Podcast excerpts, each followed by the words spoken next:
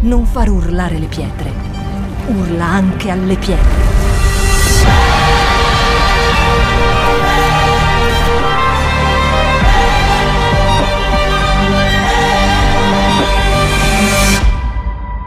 Shout 2022. Alza il volume della tua fede. Ok, stavo dicendo che ho preso spunto da, nella predicazione da una situazione particolare abbastanza importante che sto vivendo, eh, perché ho, è un tempo in cui sto cercando forza e conforto nella, nella parola di Dio, non perché mh, non ne abbia mai, ma perché io faccio così, quando mi accadono delle cose o vivo dei momenti particolari, io cerco forza nella parola di Dio.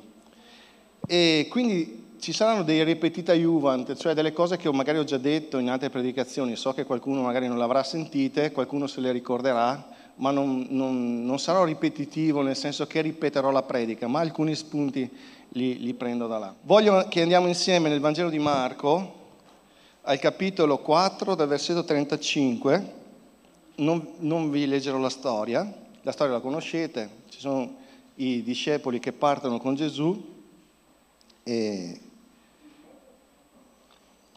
e devono raggiungere la, la, il territorio di Geraseni, un territorio, un territorio pagano. La sappiamo quindi, la storia è Gesù prende i discepoli, comunica loro che devono andare dall'altra parte del lago, del mare, come era chiamato a quei tempi, e i discepoli partono con Gesù seguiti anche da altre barche.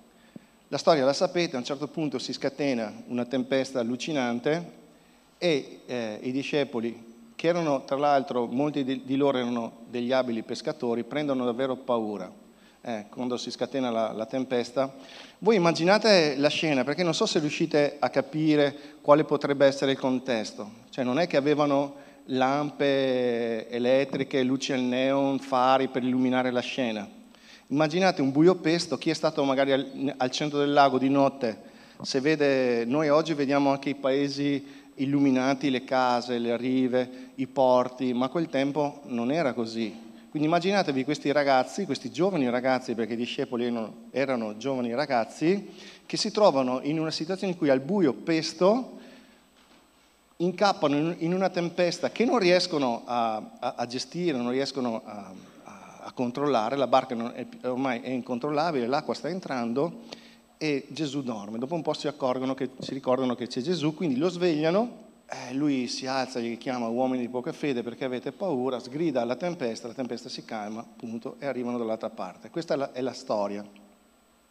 Io voglio parlare di quando Gesù arriva nel, nel, nel territorio dei Geraseni e poi parlerò della seconda volta in cui i discepoli andarono per mare senza Gesù. Comitato di accoglienza, come ho detto tante volte, lui arriva dall'altra parte e viene accolto, Matteo racconta che trova due indemoniati. Cioè il comitato di accoglienza sono legione, una legione di demoni che accoglie Gesù. E anche qua la storia la sapete, eh, lui, questi si inginocchiano, Gesù da lontano sgrida i demoni, i demoni dicono cosa c'è tra, tra me e te, figlio mm, dell'uomo, figlio di Dio, eh, figlio del Dio Altissimo, cosa, non è ancora eh, giunto il tuo tempo, ma loro riconoscevano Gesù, sapevano chi era. Gesù li, li interroga, chiede qual è il loro nome, il loro nome è Legione, dice perché siamo in molti, e loro scongiurano Gesù di non, di non, di non cacciarli, ma di mandarli nei porci, non so se vi ricordate. Quindi i demoni si infilano nei porci e i porci fanno la fine dei porci, quindi finiscono in mare e muoiono. A quel punto la storia di Marco parla di un indemoniato, arrivano gli abitanti del posto, i quali, vista svanire la loro fortuna e la loro fonte di reddito, invece di eh, considerare il fatto che Gesù ha liberato uno o due persone che erano lì da anni, che spaccavano tutto e che nessuno sapeva come eh, gestire, si dimostrano molto più interessati alla loro, alla loro fortuna e alla possibilità di perdere altri denari. Quindi chiedono a Gesù, lo pregano proprio, invece di pregare Dio che spieghi come ha fatto, con quale autorità lui ha cacciato i demoni, pregano Dio sì, ma di andarsene. Ma Gesù fa una cosa molto interessante, prende l'indemoniato che ha guarito, che avrebbe voluto seguire Gesù, ma Gesù glielo proibisce, gli dice no, tu non puoi venire con me, e lo invia a raccontare quello che Dio ha fatto a lui alla sua famiglia, dice, e poi questo uomo andrà oltre, andrà, andrà per tutta la Decapoli a raccontare quello che Dio ha fatto per lui. Vorrei farvi solo notare una cosa, come Gesù capovolge quello che Satana voleva fare con i discepoli, che erano destinati ad affogare in mare, ma in mare affogheranno i demoni. Quindi lui ribalta la situazione. Satana aveva preparato tutto attorno alla barca affinché affondassero i discepoli, ma Gesù mostra che la potenza della sua autorità fa in modo che i demoni, le potenze del, del male precipitino nel mare, precipitano nel mare cavalli e cavalieri. Tutto ciò che Satana aveva architettato contro i discepoli, Gesù lo usa e usa la stessa sostanza che il mare per punire, per cacciare i demoni. Finiscono là, finiscono nella fossa che il diavolo aveva architettato per i discepoli. Questa è una cosa. La seconda cosa interessante che amo di Gesù è che nonostante i pagani, in questo caso, perché Gesù va dove c'è da evangelizzare, va nella terra di Israele, ma si muove molto nella terra dei, eh, anche dei, dei pagani, cosa fa? Lascia una persona che possa testimoniare lui. Cioè, mentre lui è rifiutato, lui fa in modo che ci sia qualcuno che lo predichi. E guardate questo, questo indemoniato. Non, ha, non, è stato con Gesù, non ha fatto scuole bibliche, non, non, ha, non so che tipo di istruzione potesse avere, ma aveva una storia da raccontare. Aveva la sua storia da raccontare, quello che Dio aveva fatto per lui. E tutti noi qua dentro dovremmo preoccuparci di questo, di raccontare quello che Dio ha fatto per noi. Invece tante volte raccontiamo quello che gli uomini hanno fatto a noi e spesso non sono cose belle. Tanto che questo, questo ragazzo, questo uomo, non solo andrà a parlare ai suoi parenti, quindi anche tu puoi andare ai tuoi parenti a raccontare quello che Dio ha fatto per te. Non hai bisogno di una scuola biblica, hai solo bisogno di parlare di Gesù e prendere l'autorità di raccontare quello che Dio ha fatto nella tua vita. E poi si è spinto anche oltre. Ha cominciato a raccontare le meraviglie di Dio a un popolo Dio, eh, per il quale Dio era uno sconosciuto oppure una, una persona da, da rifiutare. Egli se ne andò e cominciò a proclamare nella Decapoli le grandi cose che Gesù aveva fatto per lui e tutti si meravigliarono. Sapete che poi Gesù passerà ancora per, la, per il territorio della Decapoli eh, e quindi troverà probabilmente un terreno fertile dove qualcuno già aveva lanciato un seme e lui non è scritto, ma probabilmente avrà predicato sicuramente anche lì, quando qualcuno aveva già gettato appunto un seme, una testimonianza, un racconto, qualcuno si è incuriosito e ha ascoltato, è andato ad ascoltare Gesù. Cos'è che eh, diceva. Questa è la storia. Nel Vangelo di Matteo, al capitolo 14, al versetto 22, moltiplicazione dei pani e dei pesci per i 5.000 uomini, è scritto che nel versetto 22 Gesù obbliga i discepoli a salire sulla barca e a precederlo sull'altra riva, mentre egli avrebbe congedato la folla. Volevo aprire una parentesi, ricordatevi sempre che con i discepoli nella prima avventura nel mare c'erano anche altre barche. Alle volte il fatto che noi siamo con Gesù, che Gesù sia sulla nostra barca, sia presente nella nostra vita, il fatto che Gesù calmi le tempeste nella nostra vita e che gli altri vedano come Gesù agisce, alle volte la benedizione che Dio rilascia sulla nostra vita coinvolge anche tutte le persone che magari ci guardano da lontano che non hanno questa confidenza con Gesù, ma la vorrebbero avere e stanno guardando noi che siamo i più vicini a Gesù. Non lo so che figura hanno fatto questi, questi apostoli, sicuramente la paura era tanta, grazie a Dio forse da lontano non si vedeva che erano terrorizzati, fatto sta che il fatto che la tempesta si sia calmata per i discepoli ha fatto sì che la tempesta si calmasse anche per gli altri. Se il mio popolo, sul quale è invocato il mio nome, si umilia, prega, cerca la mia faccia e torna indietro dalle sue malvagie, io ascolterò dal cielo questa preghiera e guarirò il suo paese.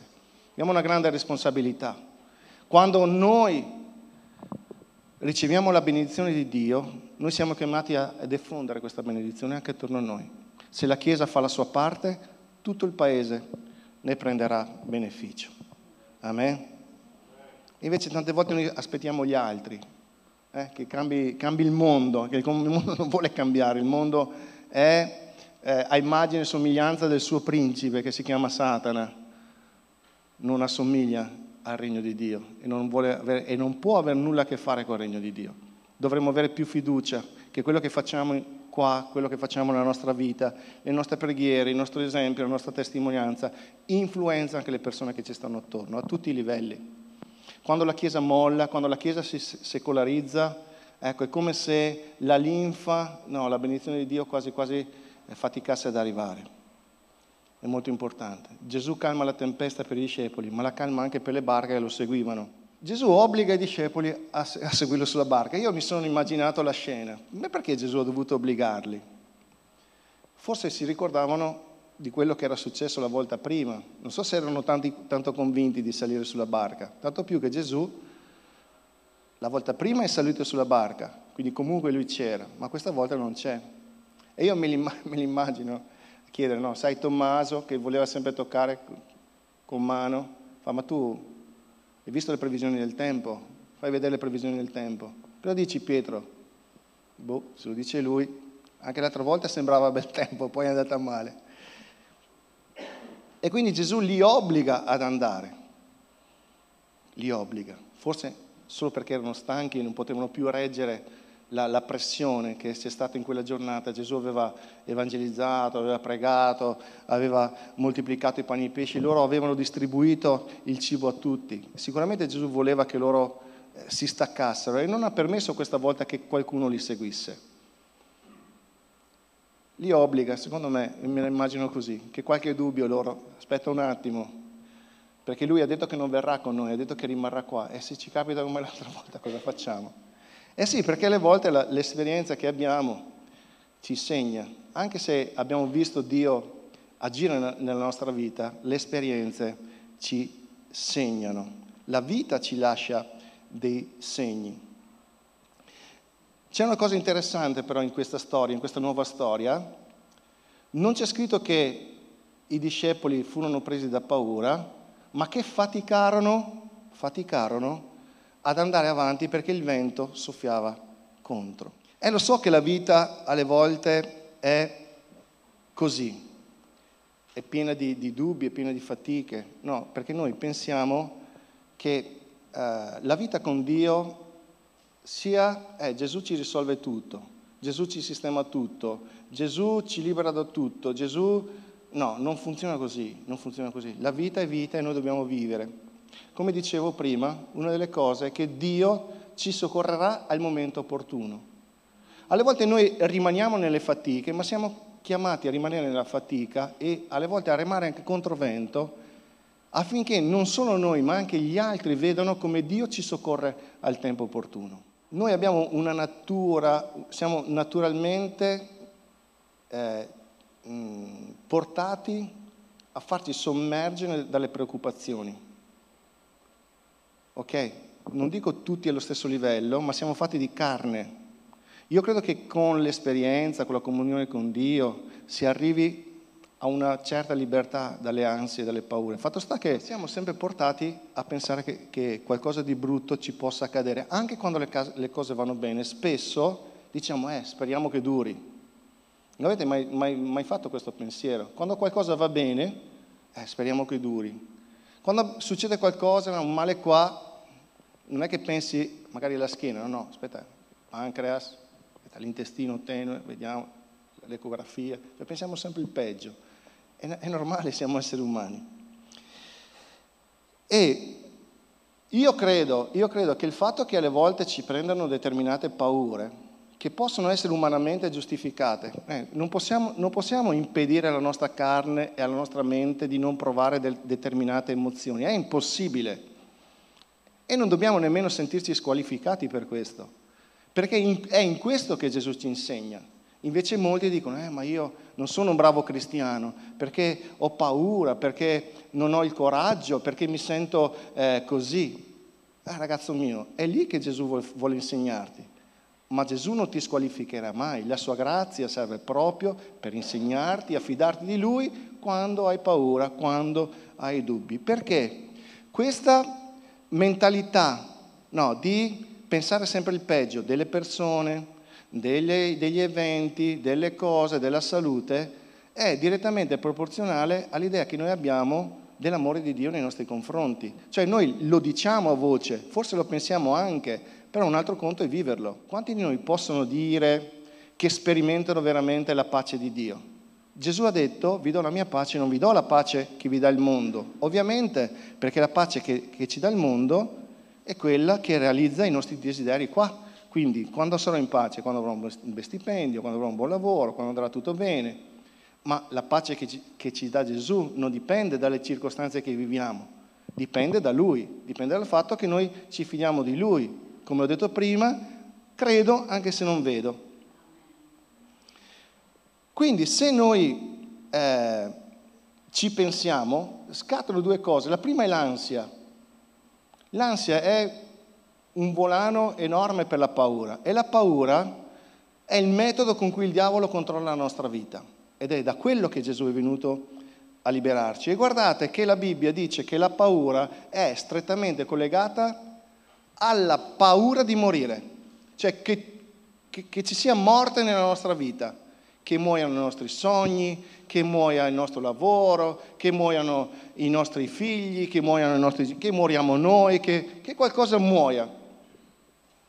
Gesù è venuto per liberare tutti quelli che per paura della morte erano schiavi del diavolo. La paura crea l'ansia e l'ansia cos'è che fa? Sapete dov'è che diventiamo schizofrenici? Quando noi cerchiamo di controllare le situazioni che non possiamo controllare.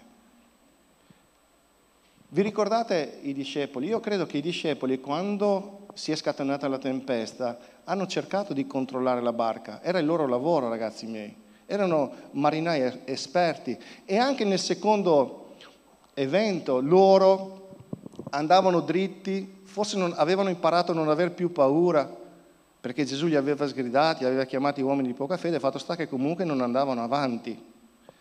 Poi vi parlerò di questa, di questa cosa qua noi cerchiamo di avere il controllo e quando prendiamo il controllo e vogliamo fare a modo nostro e non secondo Dio, perché non abbiamo la pazienza di aspettare, non preghiamo per chiedere a Dio che tipo di strategia possa, come mi devo comportare io, cosa devo fare io, cioè la mia stabilità emotiva. Quindi uno se ho paura e non riesco a gestire la, la tempesta e tutto è buio attorno a me, Gesù mi dimostra che lui è lì che, con me che dorme.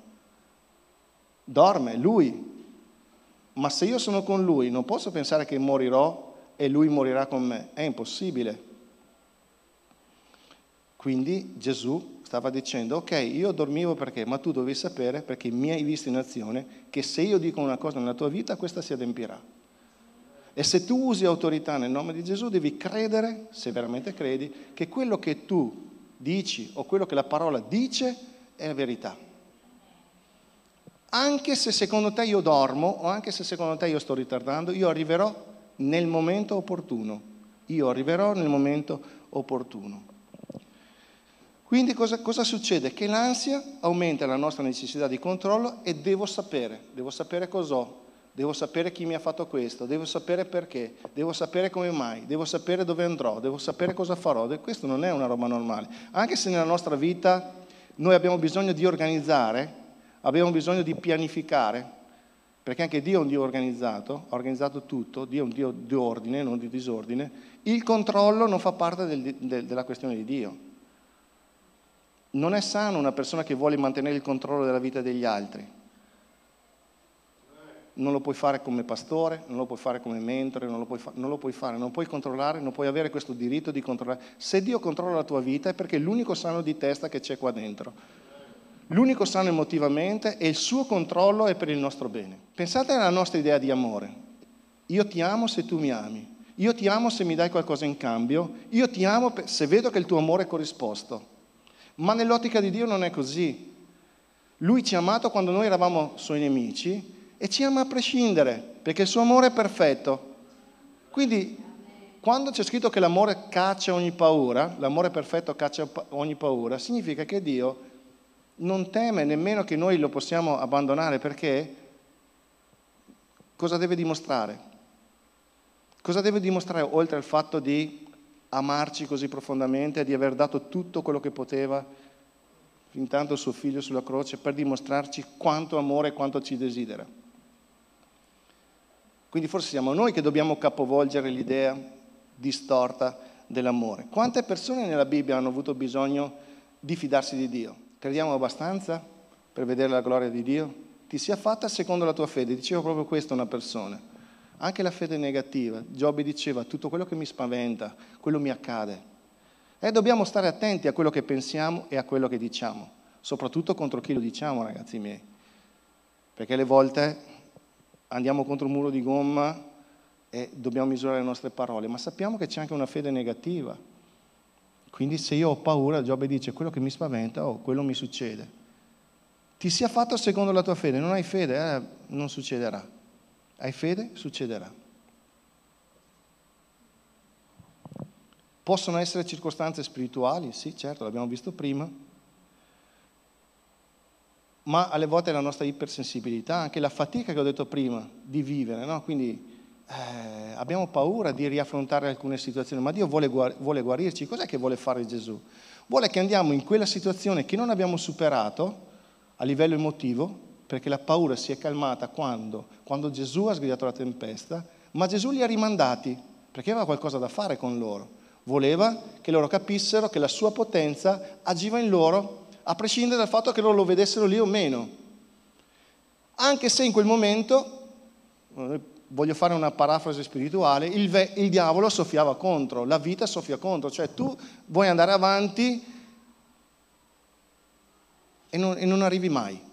Una fatica enorme. Ma com'è che faccio questa fatica enorme? La cosa interessante è che a un certo punto Gesù arriva arriva camminando sul mare. Ma la tempesta non si, non, non si calma, anche se Gesù cammina sul mare. Dov'era Gesù prima? Gesù stava pregando. Quante volte Gesù intercede per noi? Sempre. In questo momento Dio, anche se noi non lo crediamo, Gesù sta pregando per noi, lo Spirito Santo è all'opera e Dio Padre è all'opera affinché tutto quello che è nostro, tutto quello che viviamo, cooperi al nostro bene. Cioè lui fa in modo e prende ogni situazione, anche quelle che noi consideriamo negative, affinché questo cooperi al nostro bene. Il nostro bene qual è? Conoscere Cristo. Fare esperienza del suo amore e della sua bontà. Questo è quello che lui vuole. Forse anche nella tempesta. Forse anche che noi dovessimo provare paura lui non ci abbandona, lui è lì con noi, lui vuole che sperimentiamo ognuno di noi, che non ci limitiamo a farcelo raccontare Gesù. Se io ti racconto quello che Dio ha fatto per me, tu potrai dire un giorno, sì, ma l'ha fatto per te. Io leggo storie di tutti, ma a me non succede mai niente. Dov'è sto Dio? Ce l'ha con me? No, Dio ce l'ha con te. Ce l'ha, ce l'ha con te, sì, in senso buono però. Ha da fare anche con te. Vuole che tu sperimenti personalmente la potenza del suo amore, della sua grazia della sua bontà. Ma questo dipende da te, da quanta fame e da quanta sete hai di Cristo. Perché quello che Dio farà è farti fare esperienza di Lui. E l'esperienza di Lui non si fa alla domenica mattina. Alla domenica mattina veniamo a ascoltare una predicazione, qualcosa che ci, spero, ci stimola. Ma poi il cristiano, il cristiano continua fuori, è là che farai esperienza dell'amore di Dio. Nelle situazioni più assurde, anche quando dovrai guardare oltre, oltre ciò che vedi e decidere se Dio, come abbiamo cantato prima, è veramente il re della tua vita o lo è a spizzichi, cioè quando te la senti e forse ti vergogni non so di cosa, ma se c'è un posto dove io voglio andare, quando pecco, quando sbaglio, quando mi, mi incarto con la mia vita, è nelle mani di Dio. Davide dirà così, è meglio cadere nelle mani di Dio che nelle mani degli uomini, ma noi facciamo il contrario. Andiamo a cercare le persone che ci danno ragione. No, quindi anche quando sbagliamo, andiamo, facciamo la telefonata, parliamo male delle persone, noi vogliamo eh, giustificare il nostro, il nostro errore, le nostre cose, e non andiamo da Dio a chiedere a Dio. Ma Davide dirà, è meglio cadere nelle mani di Dio che nelle mani degli uomini, perché le sue mani sono ricche di compassioni. E quindi se c'è un posto dove voglio andare io, sicuramente non è nelle mani degli uomini, perché non hanno la compassione e la misericordia di Dio. Ma spesso noi misuriamo Dio da quello che gli uomini ci danno o non ci danno e noi diventiamo uguali, identici a quelle persone che stigmatizziamo, che, contest- che contestiamo, che critichiamo, uguali, facciamo esattamente le stesse cose.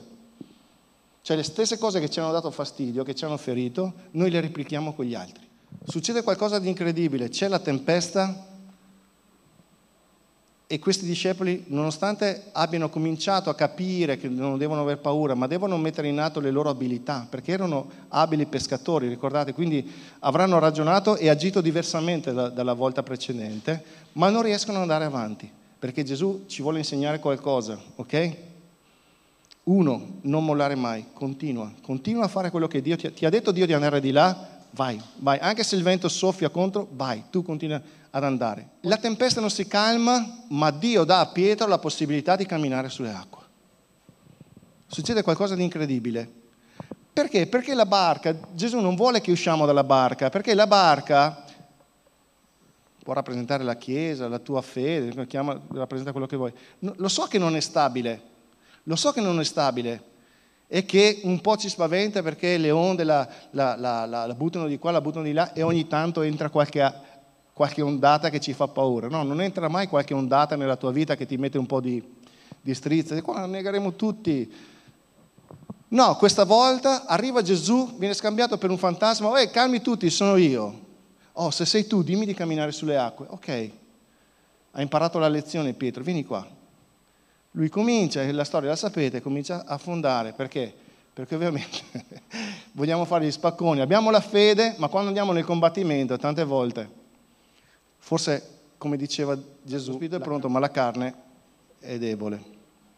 E quindi lui guarda le circostanze, come facciamo molti di noi, pur avendo fatto esperienza, e cominciamo ad affondare. Gesù non permetterà che affondiamo, ma ci fa fare esperienza del soprannaturale.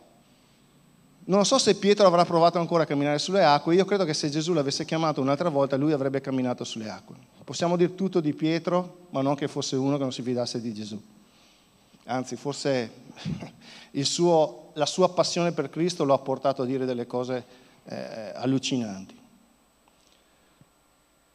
L'altra cosa che vi dicevo, ed è il, lo sprone che ho avuto io, perché in questo tempo sembra che sto faticando e non si va da nessuna parte, ma io credo che Gesù mi ha dato un, un, obiettivo da raggiungere, un paese dalla parte di là, okay, la, la città che dobbiamo raggiungere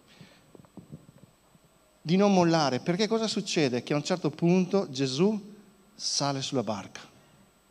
E quando Gesù sale sulla barca non sgrida la tempesta, la tempesta si calma. È bastata la presenza di Gesù nella vita dei discepoli per fare in modo che tutto quello che ostacolava il loro cammino, la loro vita, la loro fatica, scemasse. Quindi noi cosa dobbiamo fare? Rimanere sulla barca, imparare le lezioni, non dobbiamo avere paura di aver avuto paura, la paura fa parte della nostra vita, se non abbiamo coraggio diventeremo coraggiosi, sii forte e coraggiosi, Dio non ci lascia, Dio non ci abbandona. Se Lui non è con noi sulla barca se non lo vediamo, uno sta pregando, due, Lui ci raggiungerà, intanto ci fa fare esperienza, lavora, suda, credi nel mio nome, abbi fede, insisti, insisti, è normale che il vento soffi contrario. Altra cosa, Gesù non lo sapeva che il vento avrebbe soffiato il contrario. Chi ha, de- ha detto andate là e io vi raggiungerò là? Lui. Lui sapeva che il vento avrebbe soffiato contrario. Gesù non è mai preso di- alla sprovvista. E tante volte non lo capiamo questo, la lezione che Gesù ci dà. Quando noi pensiamo che non ce la faremo, quando noi pensiamo che le cose andranno male, quando noi pensiamo che le cose che abbiamo le perderemo, noi stiamo pensando a qualcosa che in realtà non, non abbiamo visto, non ci sono, sono idee nostre, sono bugie che, che si radicano per qualche motivo nella nostra testa. E noi alle volte prestiamo troppa fede. Guardate che non è vero che è il diavolo che ce le mette nelle orecchie. No, io non credo che il diavolo ci sussurri queste parole e ci dica, eh, non ce la farai, non ce la farai. No, il lavoro del diavolo è soffiare contro vento sei tu che nella tua testa devi rinnovare i tuoi pensieri, devi sottometterli a Dio e devi essere, aver fiducia a quello che Dio ha detto nella tua vita. Io non ti lascio e non ti abbandono. A tempo opportuno ti soccorrerò. Sei lì che fatichi, sei lì che sudi, sei lì che triboli, bene, Gesù ti sta insegnando qualcosa. Non posso dire io cosa Gesù sta insegnando a te, ma ti assicuro che se hai comunione con Lui lo capirai. Ma sappi una cosa, che se Dio ti ha mandato, se Gesù ti ha inviato, Lui sa qual è la tua destinazione, non ti perde, non ti perde di vista. E quando non ce la fai più, quando sei stremato e dici basta, quando non c'è più speranza, Lui viene e ti salva. E non c'è più bisogno nemmeno di sgridare alla tempesta, perché la tempesta si calma. Siete d'accordo? O dite amen perché volete convincervi di qualcosa che vi piace. Guardate che è così. E noi spesso diamo la colpa al diavolo o meriti al diavolo che il diavolo non ha. E siamo noi che lo esaltiamo. Sono, eh perché il diavolo, eh perché il diavolo, eh perché il diavolo. No, caro mio, non è il diavolo, sei tu, sono i tuoi pensieri, Paolo dirà, noi rendiamo sottomesso ogni pensiero che si eleva contro la conoscenza di Dio. E quanta fatica è sottomettere i nostri pensieri alla conoscenza di Dio. Eppure Paolo dirà, io considero tutto il resto come sterco rispetto alla, alla possibilità di conoscere Dio. E come lo conoscerai Dio? Lo conoscerai alla scuola biblica, lo conoscerai perché te lo predico io, lo conoscerai perché l'indemoniato te lo racconterà? No, quello sarà un, me, un mezzo, ma tu sei chiamato a fare esperienza dell'amore che, che Dio ha per te, perché Dio ha un progetto per te tu sei unico, unica per Lui. E Dio ti dirà delle parole, ti canterà delle canzoni, ti coccolerà, farà delle cose con te che non farà con me. Dio arriva sempre in tempo. Dio ci dà la forza per attraversare le prove. E le prove arriveranno, chi più chi meno. Io ho sempre fatto la preghiera di Abed, Signore, per favore, fa che non abbia a soffrire alcun male. Ok, io le faccio le preghiere a Dio, però nel frattempo mi preparo, perché non lo so cosa accadrà, ma mi fido di Dio. Perché se Dio mi manda in un posto, non può essere che Lui non si compromette, non faccia di tutto perché la sua gloria sia vista, sia conosciuta e le persone dicono io ho visto quello che Dio ha fatto nella vita di quest'uomo. Pensavo che affondasse, pensavo che non ce la facesse, ma è arrivato di là. Come ha fatto? Non lo so. E te lo dico io come ho, come ho fatto. Non ce, la, non ce la facevo più, ma Gesù è salito sulla barca con me. Vuoi continuare a pensare che la tua vita sarà un fallimento, che la Bibbia non dice la verità, alcuni cercano di piegare la verità della parola di Dio e non capiscono che è la verità che, che libera e si rendono prigionieri loro, delle loro idee rispetto a Dio e sono delle persone che bolliscono dentro, hanno una vita veramente pesante da un punto di vista spirituale. A me spiace. E guardate che quando noi, come dicevo prima, siamo presi dall'ansia, siamo presi dalla, da, dalle paure, alle volte arriviamo a un livello di stress tale che basta un niente per farci saltare. Diventiamo ipersensibili, mentre Dio dice delle cose che sono allucinanti. E riempi, Giacomo dirà, eh, siate gioiosi quando siete in mezzo alle prove. Siate ricolmi di gioia. Paolo dirà, rallegratevi, rallegratevi sempre. Ma secondo te può mai Dio chiederti di essere allegro se per esempio ha un problema, un dolore? Un... È ovvio che, che questo non, non ti sta dicendo Dio. Cosa ti sta dicendo Gesù? Tu mi conosci? Hai visto cosa ho fatto nella tua vita? Quello che devi fare, l'allegria per quello che concerne me, l'essere allegri, l'allegria del Signore è la mia forza, è la capacità di essere grato a Dio, sviluppare un sentimento di gratitudine nei confronti di Dio per tutte le cose che fa, cercando di abituarmi a sviluppare un'attitudine che mi porta a guardare alle cose che ho piuttosto che alle cose che non ho. E quando capisco e comprendo che non posso avere il controllo, ma che qualcuno, qualcosa sta prendendo il controllo sulla mia vita, c'è solo una cosa, io ho fatto un idolo di quella persona, di quella situazione che sta controllando la mia vita. Infatti, io non credo nell'autoritarismo, credo nell'autorità. Credo che la sottomissione, la sottomissione ad una missione, a un'autorità deve essere volontaria, deve partire dal cuore e non può essere imposta mai.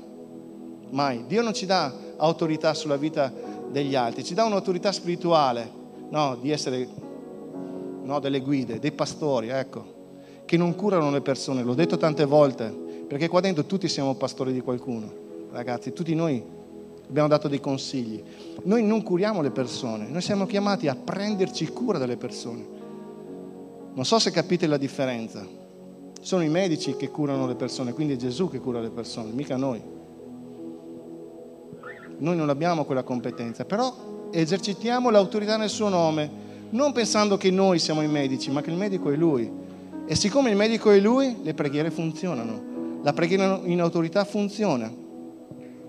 Avete capito come, come Dio ci spiega le cose?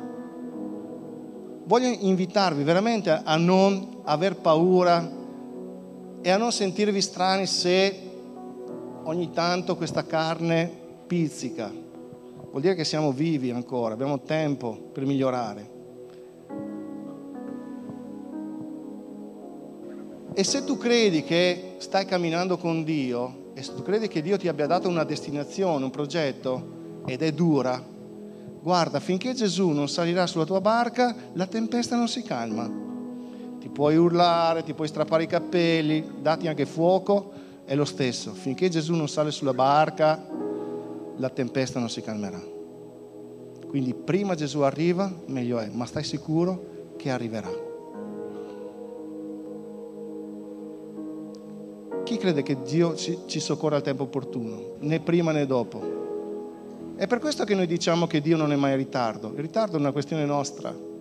Io credo fermamente questo. Guardate, guardate anche in, in quella frase che Gesù dirà, non preoccupatevi di chi può uccidere il corpo, cioè di chi ti può togliere la vita, ma abbi timore piuttosto di colui che ha il potere di decidere se andrai nella Gen o se andrai con lui.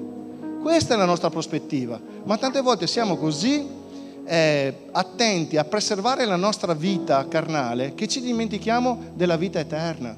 E quindi forse dovremmo avere molto più cura di questa prospettiva, che è la vita eterna, perché abbiamo solo questo lasso di tempo. Allora, nelle prove, nella tempesta, non guardiamo la tempesta, ci sarà la tempesta, c'è sempre la tempesta. Alle volte il vento soffia, soffia contro. Allora la domanda è, ma tu quando sei salito la barca, sulla barca, e, Gesù ti ha obbligato, perché tu non ci saresti salito sulla barca se lui non ti obbligava. Avresti fatto qualcos'altro, saresti andato al McDonald's, perché noi scegliamo, diciamo, eh, ma Dio mi ama lo stesso.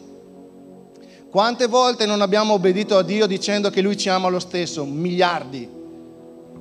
Noi abbiamo questa scusa, eh, ma Dio è amore, ci ama lo stesso. Sì, ma se Dio ti comanda di fare una cosa, devi fare. Io non le so le tue cose, sono che siamo abili a dire questa frase qua, la sento, eh ma Dio mi ama lo stesso. Eh lo so che Dio ti ama lo stesso. Però lui ha obbligato i discepoli a salire sulla barca. E se non lo avesse fatto, sarebbero saliti sulla barca, tu saresti salito sulla barca senza la certezza che Gesù veramente sarebbe stato con te, ma fidandoti delle sue parole. Prova a pensarci. Allora chi è che qua sta andando contro, contro vento? O magari no, gloria a Dio per chi non va contro vento. Amen. Ma capiteranno i momenti in cui diremo, ma come? Ci ha mandato Gesù, ci ha inviato Gesù, stiamo andando nel suo nome e non si va avanti. Andiamo avanti come le lumache. Sì, perché Gesù ti sta insegnando a confidare in Lui, ad aspettare che Lui arrivi, perché non puoi fare niente senza di Lui. Lui non darà la sua gloria a te farai in modo che tutto quello che accade nella tua vita lo glorifichi, che tu possa avere l'autorità e l'onore di raccontare al mondo le sue meraviglie, non le tue abilità. Le tue abilità a un certo punto non ti serviranno più, ma non è un problema. Non è un problema. Noi spesso vediamo i nostri limiti come un problema e invece Dio usa i nostri limiti per mostrare a noi la sua potenza. Amen. Dico sempre questo, non fare la preghiera perché il pastore te lo chiede di fare, ti chiede di farla. Non, non funzionerà. Se, se hai paura, se ti manca la fede, mettiti davanti a Dio. Dio non ha problemi a toccare il tuo cuore. Se non ce l'hai, Lui te la dà. Se hai paura, Lui te la toglie. Se non sai come pregare, lo Spirito Santo ti soccorrerà. Ok? Quindi adesso io non dirò nulla, lascerò un paio di minuti a voi e prego di poter sentire la vostra voce dichiarare parole di benedizione nella vostra vita, nella vita delle persone per le quali state intercedendo. E se anche il vento sta soffiando forte o magari sei in quella fase della tempesta in cui pensi che Dio sta, stia dormendo, ricordati che non è così.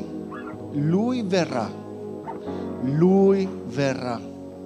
Continua a fidarti di Dio non disperare, non mollare, non permettere che dalla tua bocca escano parole di morte, non permettere che dalla tua bocca escano parole di sconfitta. Proclama non come un mantra per convincere la, la tua mente, perché non, anche questo non funziona, no? Ci hanno insegnato, continua a confessare una cosa che non è. No, se sto male, sto male. Sì, Signore, sto male non ce la faccio più, sono stanco, sono depresso, ma io credo nella potenza del tuo nome. Credo che tu mi tirerai fuori di qua. Non possiamo fare gli ipocriti. E invece spesso ci fermiamo alla prima fase. Signore, non ce la faccio più, sono stanco, sono depresso. Aiutami! E Dio ti aiuterà, ma ti dirà, uomo di poca fede Forse se Pietro avesse detto, Signore, io credo che tu mi salverai, lui non sarebbe affondato, non lo so. Io credo che i salmi ci insegnano molto su questo. Ci sono dei salmi fantastici in cui le persone raccontano loro, il loro stato d'animo, la loro situazione fisica con una crudezza, con una realtà che sono meravigliose, ma finiscono sempre con una preghiera di consacrazione a Dio, di benedizione a Dio e di esaltazione del nome di Dio. Non funzionerà il mantra che, ti, che, che ci hanno insegnato. No, continua a dire che non è così, continua a dire che non è così, ma se è così, sii sincero, Signore non ce la faccio più. Ho paura, ma tu mi salverai. Ho paura, ma tu sei la mia forza sto male ma tu mi guarirai, non ho un lavoro ma tu me lo provvederai. Amen. Non guardare gli occhi verso il problema, non, non puntare gli occhi verso il problema, ma fissa gli occhi su Gesù. Non guardare la tempesta, guarda avanti, guarda l'obiettivo che Dio ti ha dato da raggiungere, guarda la città dall'altra parte del mare. Lui verrà e calmerà la tempesta. Ma tu dovrai fare tutto quello che Lui ti ha comandato di fare. Amen. Non far urlare le pietre, urla anche alle pietre.